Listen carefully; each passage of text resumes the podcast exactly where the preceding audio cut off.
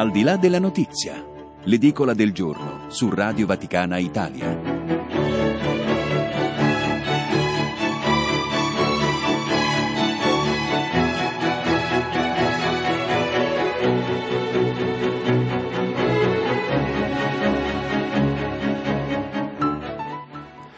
Otto e 12, buona mattinata da Federico Piana, benvenuti alla rassegna stampa nazionale ed internazionale, i fatti più importanti dall'Italia e dal mondo con Federico Piana e grazie ancora che sta gestendo la parte tecnica questa mattina Roberto Colangeli e Stefano Sparro. I vostri WhatsApp, i vostri sms al 3512 43 722 per intervenire e commentare. E oggi, martedì 17 dicembre, si ricorda San Giovanni de Mata, sacerdote sacerdote e oggi Papa Francesco compie 83 anni, auguri anche da Radio Vaticana Italia, se volete farli anche voi gli auguri potete farlo utilizzando gli sms e di whatsapp al 3512 43 722 per dire a Papa Francesco auguri per i suoi 83 anni. Due appuntamenti a Firenze presso la Pieve di Santo Stefano in Pane alle 17 la veglia di preghiera in occasione dell'avvento rivolta a tutte le misericordie nazionali e sempre a Firenze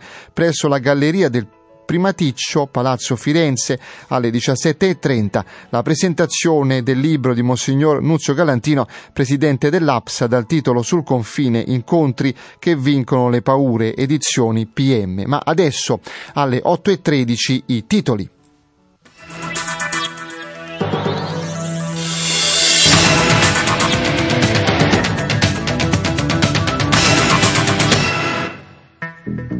Il messaggero manovra sì tra i timori di crisi, Senato ok alla fiducia, Casellati fa saltare la cannabis light, accusa De Grillini e di parte.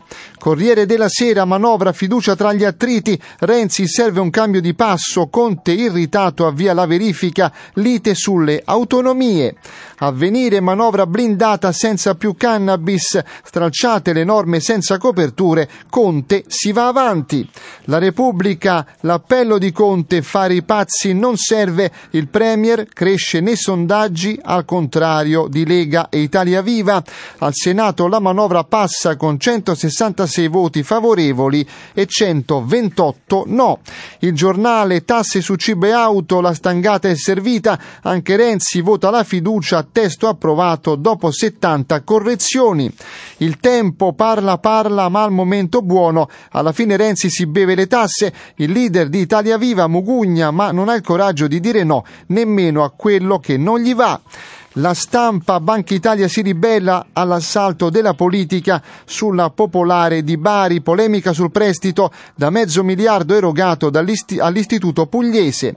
Il fatto quotidiano, migranti nella Europa, la Morgese batte Salvini 5 a 1 anno 2019 i collocamenti sotto il capo leghista erano 11 al mese con la ministra giallorossa la media sale a 49 l'osservatore romano l'anziano è una risorsa e una ricchezza non un peso da scartare. Udienza a un'associazione italiana di lavoratori della terza età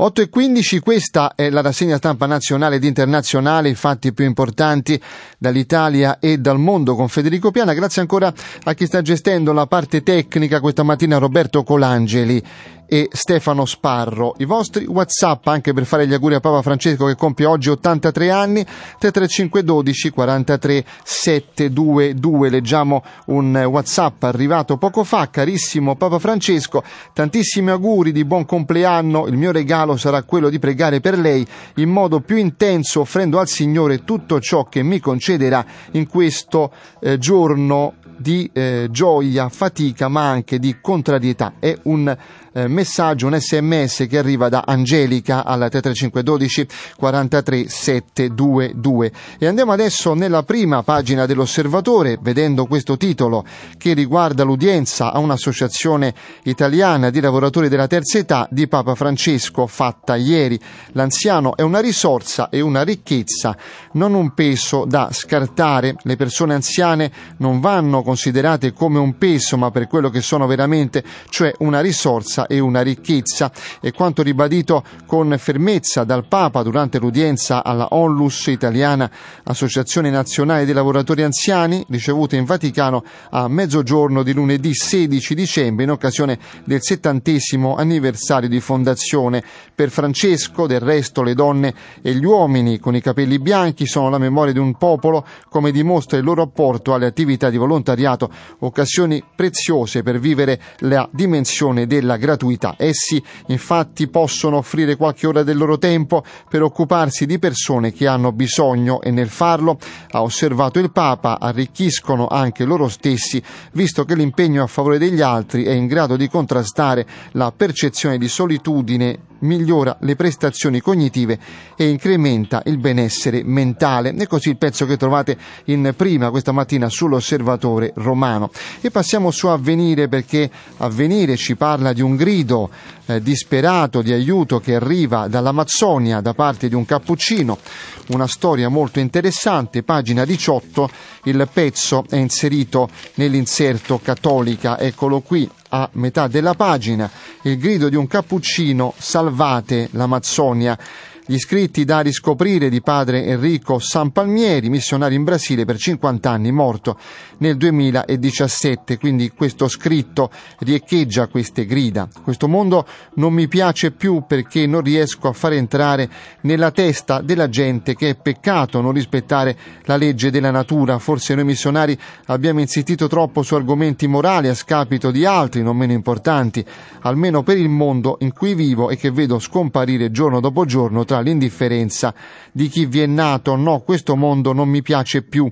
Il lamento è venuto da padre Enrico Sampalmieri, un missionario cappuccino morto il 31 agosto del 2017, autore di due libri sull'Amazzonia, uno dei quali adottato dalle scuole statali, vissuto 50 anni lungo il rio eh, Salimoes, il fiume che congiungendosi eh, con eh, il Rio Negro forma il Rio delle Amazzoni. Forse nessun brasiliano ha conosciuto e conosce la foresta amazzonica come la conosceva lui che vi era vissuto in un eh, tapidi costruito tra eh, verdi barriere di liane e così il pezzo che questa mattina trovate e che vi segnalo sul eh, quotidiano Avvenire in Cattolica e torniamo eh, sull'osservatore romano perché l'osservatore a pagina 6 ci mette in evidenza come la Chiesa ortodossa russa sia scesa in campo per aiutare i meno abbienti. C'è una breve ma è importante conoscerla che fa capire come eh, la Chiesa ortodossa russa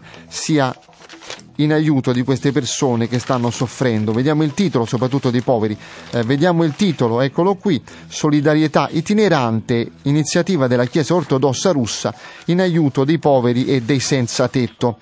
Grande mobilitazione solidale in Russia da parte della metropolia ortodossa e di altri enti caritativi a favore dei poveri dei senza fissa dimora. Nei giorni eh, scorsi infatti a San Pietroburgo è stato benedetto il primo autobus eh, della misericordia all'interno del quale i senza tetto, i bisognosi che si trovano per strada ricevono un primo soccorso medico indipendentemente dalla nazionalità, dalla condizione sociale, dalla confessione religiosa con o senza documenti di identità.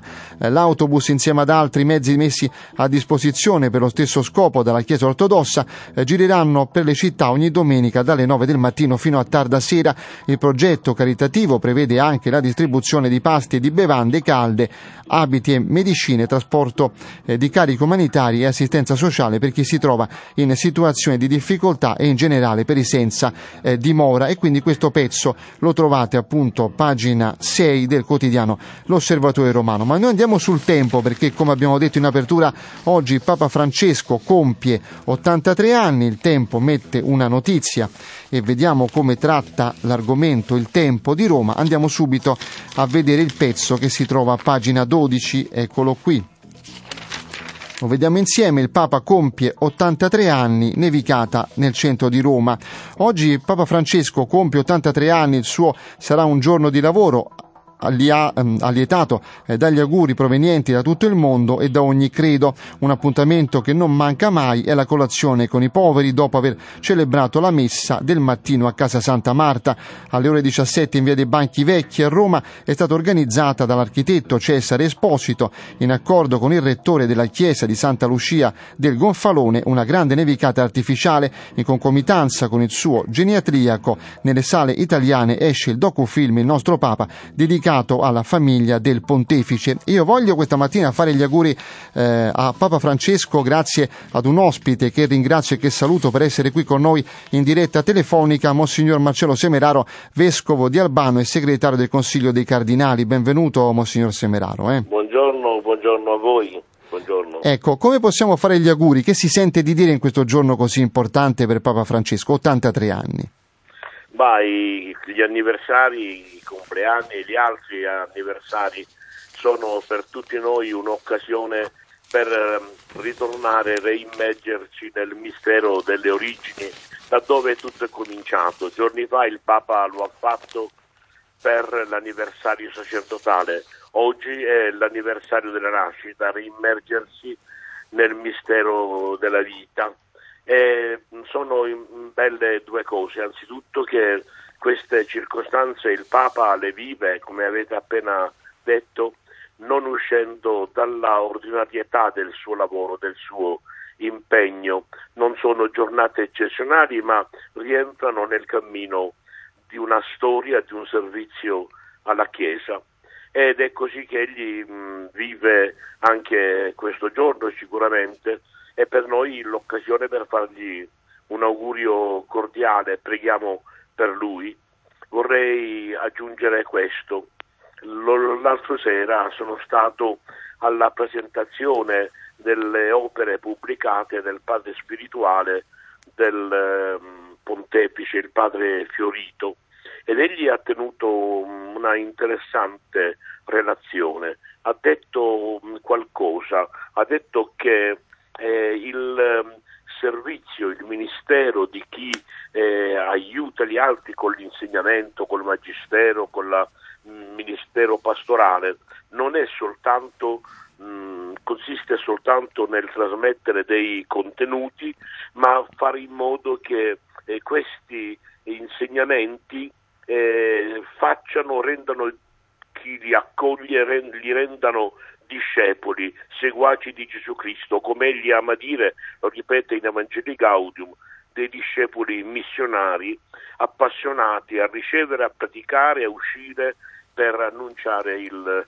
Vangelo ed è quello che egli fa ed è quello che noi possiamo fare accogliendo la sua testimonianza, il suo magistero.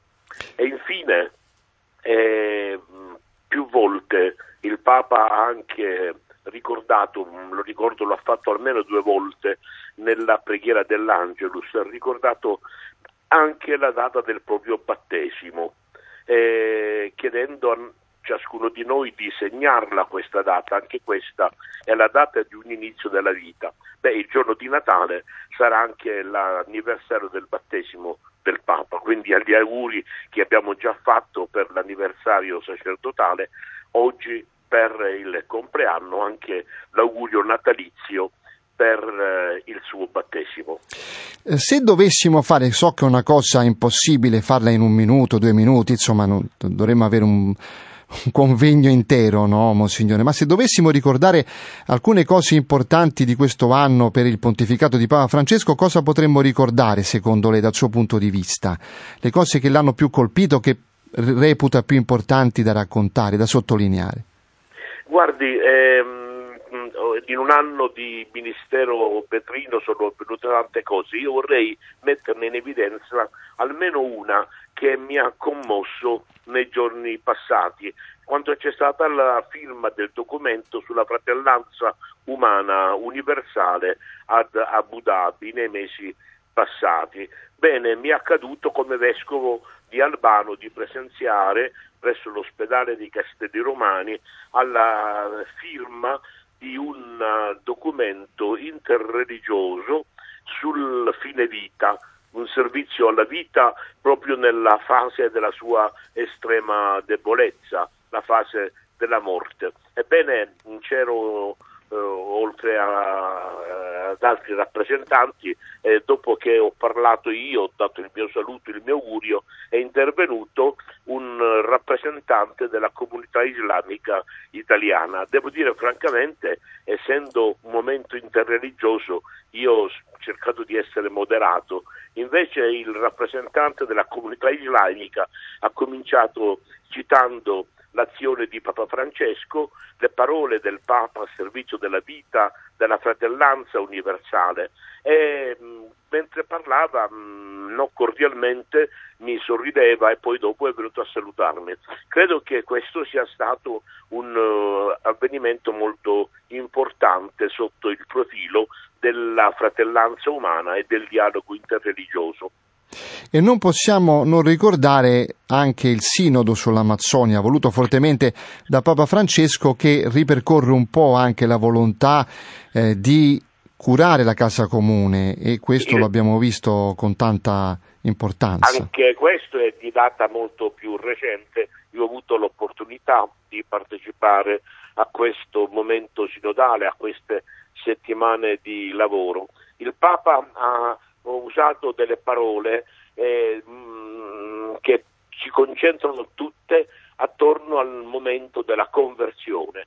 Ha parlato certamente di conversione ecologica, ha parlato di eh, conversione culturale, ma ha detto che poi tutto si concentra nella conversione pastorale. Conversione qui credo che il Papa l'abbia intesa in due significati, quello del rivedere la propria vita, del mm, eh, tornare sulla retta strada, ma anche quella del convergere, del ritrovarsi insieme in questo che poi è il servizio che la Chiesa è chiamata a rendere all'umanità. Bene, allora tanti auguri Papa Francesco e grazie al nostro ospite Monsignor Marcello Semeraro, Vescovo di Albano e segretario del Consiglio dei Cardinali. Un saluto e buona mattinata Monsignor Semeraro. Auguri, auguri, auguri al Papa, auguri al Papa anche. Eh, bene, quindi noi chiudiamo questa piccola eh, parte con un messaggio di un ospite, Don Egidie Mongomomu, studente all'Università Pontificia Lateranensis, che ha scritto Buongiorno al Santo Padre Francesco, tantissimi auguri al 335 12 43 722, se volete scrivete anche voi perché gli auguri li facciamo in diretta qui a Radio Vaticana Italia. Piccola pausa, poi il traffico.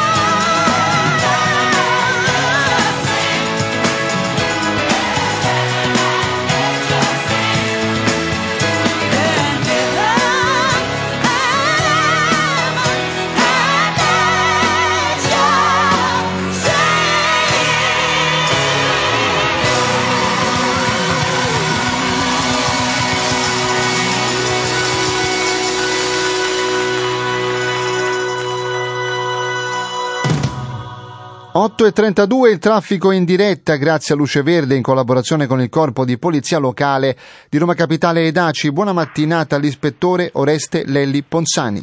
Buona mattinata a lei e a tutti i radioascoltatori. Diffusi rallentamenti su gran parte della rete viaria con incolonnamenti sulle consolari di Roma Nord a partire dai vicoli del grande raccordo anulare Traffico rallentato su via di Burtina, nel tratto compreso tra Sette Camini e Rebibbia, su via Tuscolana tra la Romanina e piazza di Cinecittà e via Appia Nuova tra l'aeroporto di Ciampino e via delle Capannelle. Nel quadrante meridionale consueti incolonnamenti sulla via Pontina tra Spinaceta e L'Eur, sulla via Ardeatina tra via di Fioranello e via di Torricola e su via Laurentina tra via di Trigoria e la Cecchignola. Traffico a rilento sulla via Cristoforo Colombo tra via Pindra e via di Malafede e tra via Pontina e viale dell'Oceano Atlantico, mentre nel senso opposto a causa di un incidente stradale, code sulla via Cristoforo Colombo e via Pontina tra Viale dell'Oceano Pacifico e Mossacciano in direzione di Pomezia. Code per lavori su via della Serenissima e via Andrulli in direzione di via di Bortina con risentimenti su via Prenestina e via di Torti e Schiavi. Diversi gli eventi e le manifestazioni previste per oggi, nel centro storico prevedibili rallentamenti e difficoltà di circolazione su via Cesare Battista e via 4 novembre per una manifestazione organizzata in piazza Santi Apostoli dalle 9 alle 13. Nel rione Ludovisi disagi su via Veneto e via San Basilio a causa di un sit-in previsto in via Molise dalle ore 14.30 alle ore 19. Concludo ricordando che questa sera alle ore 21 presso il Palazzo dello Sport dell'Euro si terrà un concerto con ingresso al pubblico previsto per le ore 19 e inevitabili disagi per la viabilità su via Cristoforo Colombo durante l'afflusso e deflusso degli spettatori. Da Roma è tutto, grazie per l'attenzione buona giornata, Legna allo studio. Grazie a Luce Verde, ricordo in collaborazione con il Corpo di Polizia Locale di Roma Capitale ed ACI. 8.34, questa è la rassegna stampa nazionale ed internazionale, i fatti più importanti dall'Italia e dal mondo con Federico Piana, grazie ancora a chi sta gestendo la parte tecnica questa mattina Roberto Colangeli e Stefano Sparro. Andiamo su Repubblica per gli internazionali. Pagina 20 c'è una legge antimusulmani che scatena la rabbia in India, scontri e morti nelle proteste. Pagina 20, vi ripeto, di Repubblica. Le nuove norme sulla cittadinanza privilegiano gli indù a dispetto delle altre etnie e religioni. L'agenda ultra-religiosa del governo di eh, Nerandra Modi continua a infiammare l'India dopo le rivolte funestate nei giorni scorsi in Assam da almeno 6 morti e 200 feriti.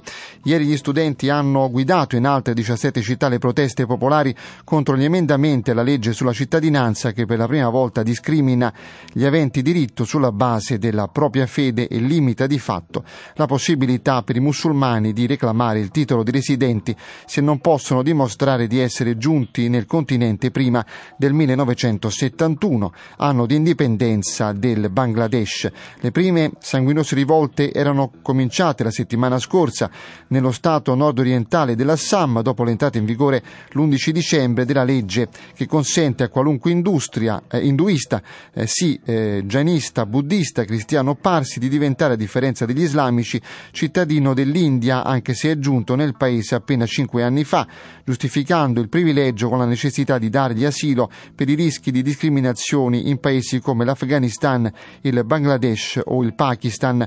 L'esclusione dei musulmani è stata giudicata incostituzionale e, secondo le Nazioni Unite, di natura fondamentalmente discriminatoria. E così il pezzo sulle violenze che ci sono state in India e la rabbia dei musulmani, pagina 20 del quotidiano la Repubblica. Spostiamoci sul Corriere perché il ministro degli esteri italiano è in Libia e ce lo racconta il Corriere, in questo caso pagina 12. C'è un bel reportage per capire cosa Di Maio farà proprio in queste ore in India, in, eh, in Libia. Eccolo qui, Libia, doppia missione per Di Maio, eh, vola a Tripoli, poi vedrà Haftar. Roma prova a recuperare e parlare a nome dell'Europa, ma arrivano gli elicotteri russi. Ankara invia i droni. Appare tutta in salita la visita di Luigi Di Maio oggi in Libia, due tappe complicate, in mattinata a Tripoli e nel pomeriggio a Bengasi. Lo scontro tra le due parti è talmente duro che il volo ministeriale dovrà uscire dallo spazio aereo della Tripolitania per poi rientrare in quello della Cirenaica, da dove ripartirà in serata per Roma, come fossero due paesi diversi, un volo che anche negli aspetti logistici segna il muro di ostilità e sospetti trionfanti. L'Italia vorrebbe in questo caso funzionare funzionare da apripista, ma soprattutto cercare di evitare l'irrilevanza in cui rischia di cadere ormai da mesi. La Libia è sempre più in guerra con le forze militari di Haftar, noto come l'uomo forte della Cirenaica, che grazie in particolare all'arrivo di contractor russi a settembre, il numero varia a seconda delle fonti da 200 a un paio di migliaia, sta stringendo l'assedio su Tripoli e guadagnando terreno. Sull'altro fronte la pletora di milizie che sostiene il governo di accordo nazionale guidato dal Serrai a Tripoli conta ormai sulle armi turche, una pericolosissima guerra per procura che marginalizza gli europei mentre avvantaggia altri settori come l'Egitto, Emirati Arabi, Russia e Turchia. Persino il tradizionale braccio di ferro tra Italia e Francia adesso è stato superato dai fatti sul terreno.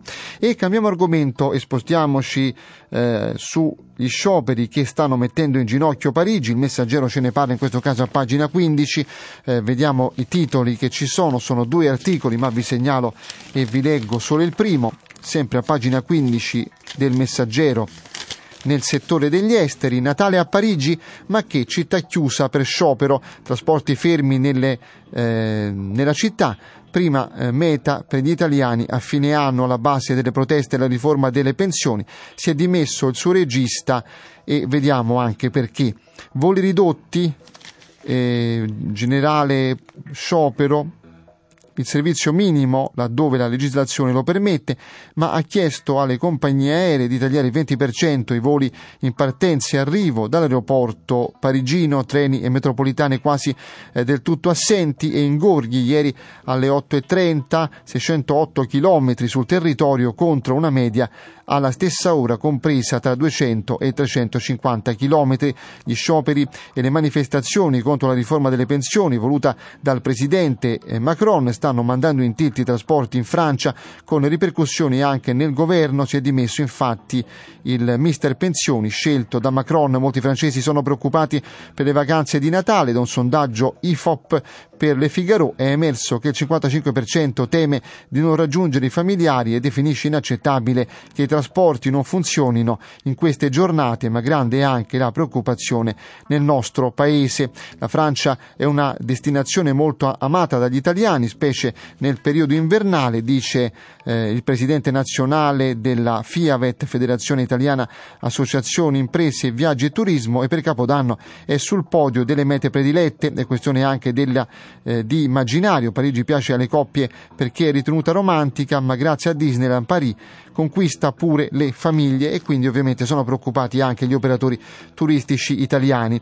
Eh, spostiamoci sulle questioni italiane alle 8.40, questa è la rassegna stampa nazionale e internazionale, i fatti più importanti dall'Italia e dal mondo. Noi ci andiamo a impelagare, diciamo così, nella situazione di eh, Banca Italia che si ribella per quanto riguarda il prestito per l'istituto pugliese, la Banca Popolare di Bari salvata dalla politica. Andiamo a vedere subito i titoli di pagina 2 e pagina 3 del quotidiano La Stampa, Pop Bari si accende il faro UE sul decreto, ma il governo conta su un via libera. Renzi e Di Maio si scambiano accuse su comportamenti ipocriti e su Banca Etruria, ma nel mirino c'è Visco non demordono Matteo Renzi e Luigi Di Maio sul salvataggio della Banca Popolare eh, di Bari, due se la danno senza tregua, tirando in ballo anche i precedenti interventi in favore delle banche, ma sono uniti nel puntare il dito contro la responsabilità di Banca Italia, questo mentre si è acceso il faro della Commissione europea sull'intervento deciso dal governo che però non crea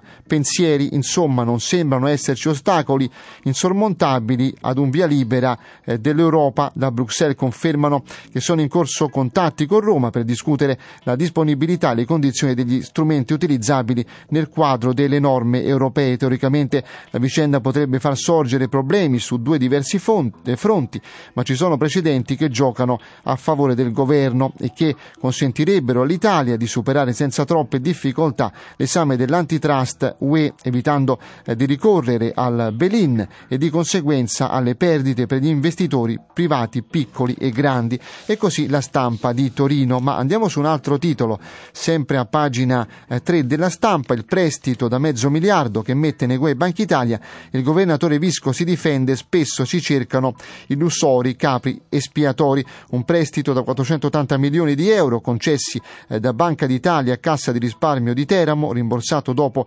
l'acquisizione da parte di Popolare di Bari. Non c'è traccia di questo passaggio nel pur dettagliato resoconto, ben sette pagine, con cui Banca d'Italia ricostruisce l'annunciato dissesto della banca pugliese. Vigilare sulle banche in uno dei paesi a più alto rischio di eh, corruzione dell'Occidente non è semplice. Ieri mattina Ignazio Visco lo ricordava alla presentazione di una fiction dedicata all'eroe borghese Giorgio Ambrosoli, liquidatore eh, della banca privata di Michele Sindona. Oggi viviamo in un clima difficile, si è spesso alla ricerca di illusori capri espiatori. La Banca eh, d'Italia era allora e adesso e resterà sempre una istituzione all'esclusivo servizio dello Stato. 8.43, questa è la rassegna stampa nazionale ed internazionale, i fatti più importanti dall'Italia e dal mondo, stanno arrivando i messaggi di auguri a Papa Francesco, eh, ad esempio è arrivato un messaggio proprio in questo momento al 335 12 43 722 da Stefano, buongiorno Santità, ringraziandola per aver riacceso un faro sul vero senso dell'essere cristiani e credenti, per aver riportato un popolo a riamare la sua Chiesa e il suo Papa, le faccio tanti auguri di rimanere sempre in salute salute, circondato da persone fedeli. Grazie a Stefano che ha mandato un messaggio al 335 12 43 722, se volete fatelo anche voi. E noi parliamo ancora di Papa Francesco perché c'è un presepe dedicato a lui a Torre Angela a Roma e ne parlo con un ospite che ha avuto la pazienza di ascoltare fino adesso, Armando Cancelli, direttore sanitario di via eh, Dionisio. Benvenuto e eh? grazie per essere con noi Cancelli. Buongiorno, buongiorno, grazie, grazie. È un presepe che si chiama ovviamente ovviamente un presepe per Papa Francesco, un'iniziativa che ha voluto realizzare eh, un gruppo di ragazzi disabili del presidio di riabilitazione di via eh, Dionisio a Torre Angela, giusto? Sì, sì, eh, un gruppo di ragazzi, noi ne abbiamo tanti, circa 350 tra i vari servizi, ha deciso di fare il presepe come tutti gli anni, ma quest'anno di dedicarlo a Papa Francesco anche per il suo invito e il suo incoraggiamento a riscoprire un po' questa tradizione del presepe. Che presepe è? Eh, siamo in radio, io la invito a farci un po' gustare, eh, anche se è complicato e difficile, eh, quello che è questo presepe fatto da questi ragazzi straordinari. Eh, qualche aggettivo, semplice, fatto con uh, materiale povero riciclato, colorato fatto però con molto amore. Quindi una cosa molto semplice ma molto sentita.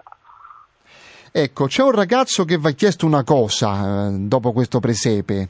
Che cosa va chiesto Cancelli? Ci ha chiesto di poter regalarlo eh, personalmente al Papa comunque di, farglielo avere, quindi noi speriamo in qualche modo di riuscire a farglielo avere. O magari che venga lì a Torre Angela no? a vedere un po' quello che fate, è una speranza questa. Eh? Questo, questo ci farebbe ovviamente piacere, certo, capisco anche che è una cosa difficile, però insomma ecco, farebbe contento soprattutto i ragazzi che ci hanno lavorato e gli altri che sono da noi. Tra l'altro noi la tradizione del presepe lunga, abbiamo fatto per due anni consecutivi un presepe vivente, abbiamo trasformato per un giorno insieme ai familiari il nostro centro in un villaggio della Palestina di duemila anni fa, quindi è una tradizione molto sentita e molto bella. Eh, senta eh, Cancelli, io le chiederei anche di raccontare un po' quello che fa il presidio che lei dirige. Allora, il presidio è un presidio di riabilitazione gestito da una cooperativa sociale, cooperativa sociale Nuova Sair, e, fa riabilitazione a minori e adulti eh, con disabilità complesse, sia presso di noi in uh, semi-residenziale diurno, sia come ambulatorio per i bambini con autismo e, e, sia anche a domicilio dei pazienti. Sono tutti pazienti con disabilità complesse fortemente compromessi con una ridotta o ridottissima o assenza di autonomia. Ecco, e perché è importante che esistano questi presidi, Cancelli? È importante perché intanto eh, dà un segnale che comunque anche di fronte alla disabilità eh, bisog- c'è sempre qualcosa da fare, perché anche quando c'è una ridottissima autonomia c'è sempre qualcosa da fare e perché anche per non dare un segnale che le famiglie non sono sole di, fronte a un problema che eh, molto spesso, quasi sempre, eh, viene lasciato eh, da gestire soltanto a, in ambito familiare Ecco, e quindi non si sentono sole i cancelli, no? no Famiglie che sono aiutate. Anche questo fare il presepe è un modo per stare vicino a queste persone e alle famiglie di queste persone. Unisce fare il presepe, come ha ricordato Papa Francesco ma unisce, unisce, anche i ragazzi, gli operatori, perché i nostri operatori da questo punto di vista sono fantastici, ma unisce anche i familiari, ripeto, sull'esperienza che abbiamo avuto del presepe vivente, per dirlo, l'anno scorso la San Giuseppe e la Madonna lo facevano due genitori di un bambino eh, che è presso di noi, quindi è una iniziativa a cui hanno, partecipano perché noi tra l'altro faremo la messa sabato prossimo con tutti i familiari come facciamo ogni anno per Natale e per Pasqua eh, ed è un momento anche per i familiari di stare insieme ai loro eh, ragazzi nel posto dove stanno praticamente quasi tutti, tutta la loro giornata. Bene, allora speriamo che il Papa sperando che ci stia ascoltando, venga a prendere questo presepe, venga lì a, nel, nel, posto dove siete, eh, proprio per cercare a Torre Angela, per cercare di capire cosa fate e soprattutto ricevere questo presepe fatto con tanto amore da queste persone. Chissà, è una speranza, non ripetiamolo, Cancelli. Una speranza, una speranza, spero che la accoglieremo molto volentieri. Eh aspettiamo. Chissà, chissà, vediamo, vediamo. Grazie allora a Armando Cancelli, direttore sanitario di Via Dionisio, per essere stato con noi. Grazie, eh, Cancelli. Grazie, buona giornata. 8.48 noi chiudiamo con una, eh, un articolo, un pezzo che si trova sulla stampa di Torino e riguarda proprio le letterine di Natale. Nelle vecchie letterine di Natale anche chi chiede un'arca di Noè sono esposte a Villa Vidua di Consano eh, proprio in, ad Alessandria sono abbinate a una rassegna con presepi d'autore o realizzati con pezzi di recupero, quindi presepi e vecchie letterine di Natale che si trovano ad Alessandria. C'è un pacco di Amazon al posto del bambino Gesù nella mangiatoia del piccolo presepe allestito da un bimbo di Consano, paese del Monferrato. Nella sua immaginazione l'Internet Company svolge nell'era moderna anche il tradizionale ruolo attribuito alla cicogna. Il sindaco Emanuele De Maria, grande estimatore della natività d'autore, ha bandito un concorso fra gli studenti per sollecitarne la creatività. E dall'iniziativa è scaturita una mostra con capanne dove sono utilizzati mattoncini del Lego e arachidi tappi di sugore, pasta e tanti altri materiali di riciclo. Ha trovato posto al piano terra della settecentesca Villa Vidua che da anni ospita una rassegna di lavori analoghi firmati da artisti di nome eh, di peso internazionale che anche quest'anno non manca di suscitare ammirazione. A partire dall'ingresso dove è stato ricostruito un grande villaggio provenienza su 30 metri quadrati eh, con le statuine d'argilla provenzale, i Santons prodotti dalla Maison Escoffier ma a destare tensione al piano superiore sono anche le oltre 100 letterine di Natale che tappezzano le pareti, tutte applicate su cartoncini di colore rosso. Le ha raccolte in oltre vent'anni sui mercatini il collezionista Mario Cravino. Le prime risalgono alla fine dell'Ottocento, ma la produzione si sviluppa negli anni 50 e 60. Scritte da bimbi o più spesso dalle maestre o dagli stessi genitori, il loro, eh, in loro vece, diciamo così, eh, testimoniano eh, appunto la calligrafia inclinata eh, venivano solitamente poste nella stessa data e nello stesso luogo eh, della casa di norma in tavola sotto il piatto del papà. Alcune letterine sono rivolte a parenti come zii e zie, talora alla direttrice ed è evidente che si trattasse in quel caso di ospiti di un orfanotrofio. Ce ne sono di provenienti dalla Francia e dall'Argentina a testimonianza del mantenimento della tradizione. Al semplice foglio a righe o a quadretti era spesso preferita una carta più importante corredata da immagini sacre, con arabeschi e ornamenti destinata a Gesù bambino, ma più avanti compare sempre più spesso Babbo Natale. Eh, uguale il canone stilistico, eh, una costante la richiesta di salute e prosperità per i componenti della famiglia abbinata alla richiesta di uno o più doni in cambio dei quali si eh, prometteva l'avvenire di essere più buoni. Se tal manno nel 50 pone tra le richieste addirittura un'arca di Noè, genericamente non si andava oltre il biliardino, un meccano ma anche libri.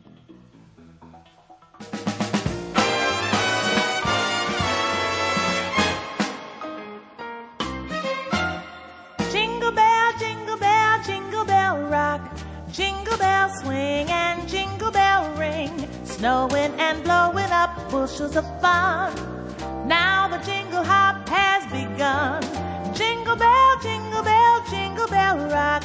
Jingle bell chime and jingle bell time. Dancing and prancing in Jingle Bell Square. In the frosty air. What a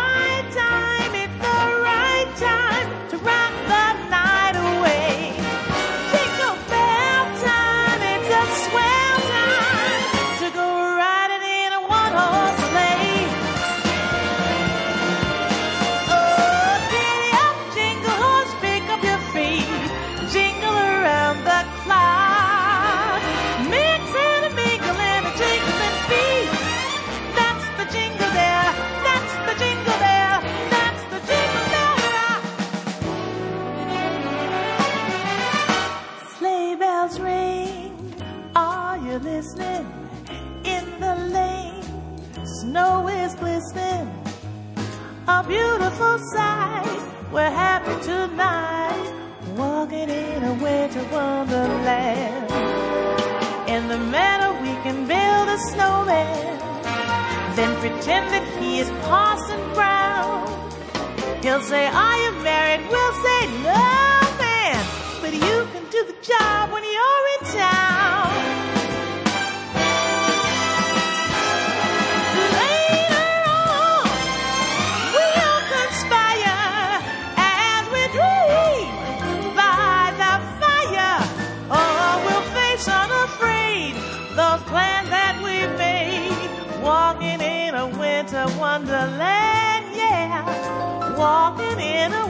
wonderland.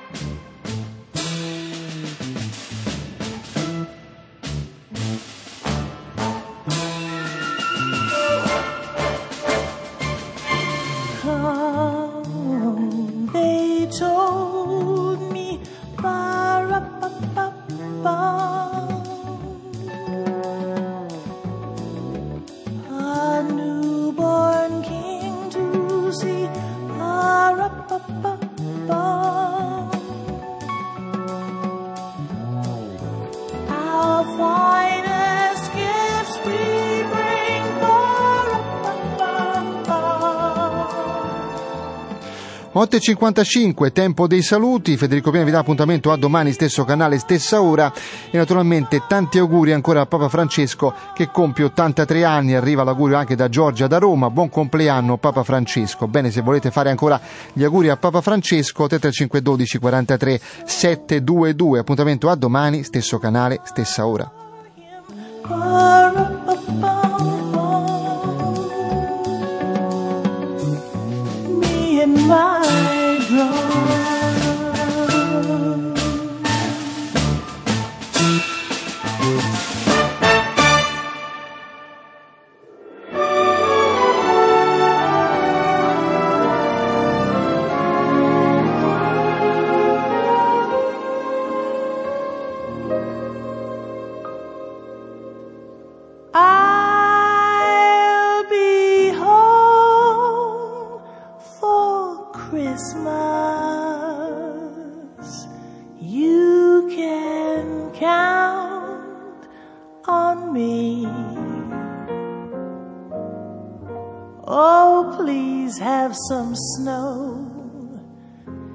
and mistletoe and presents on the knee.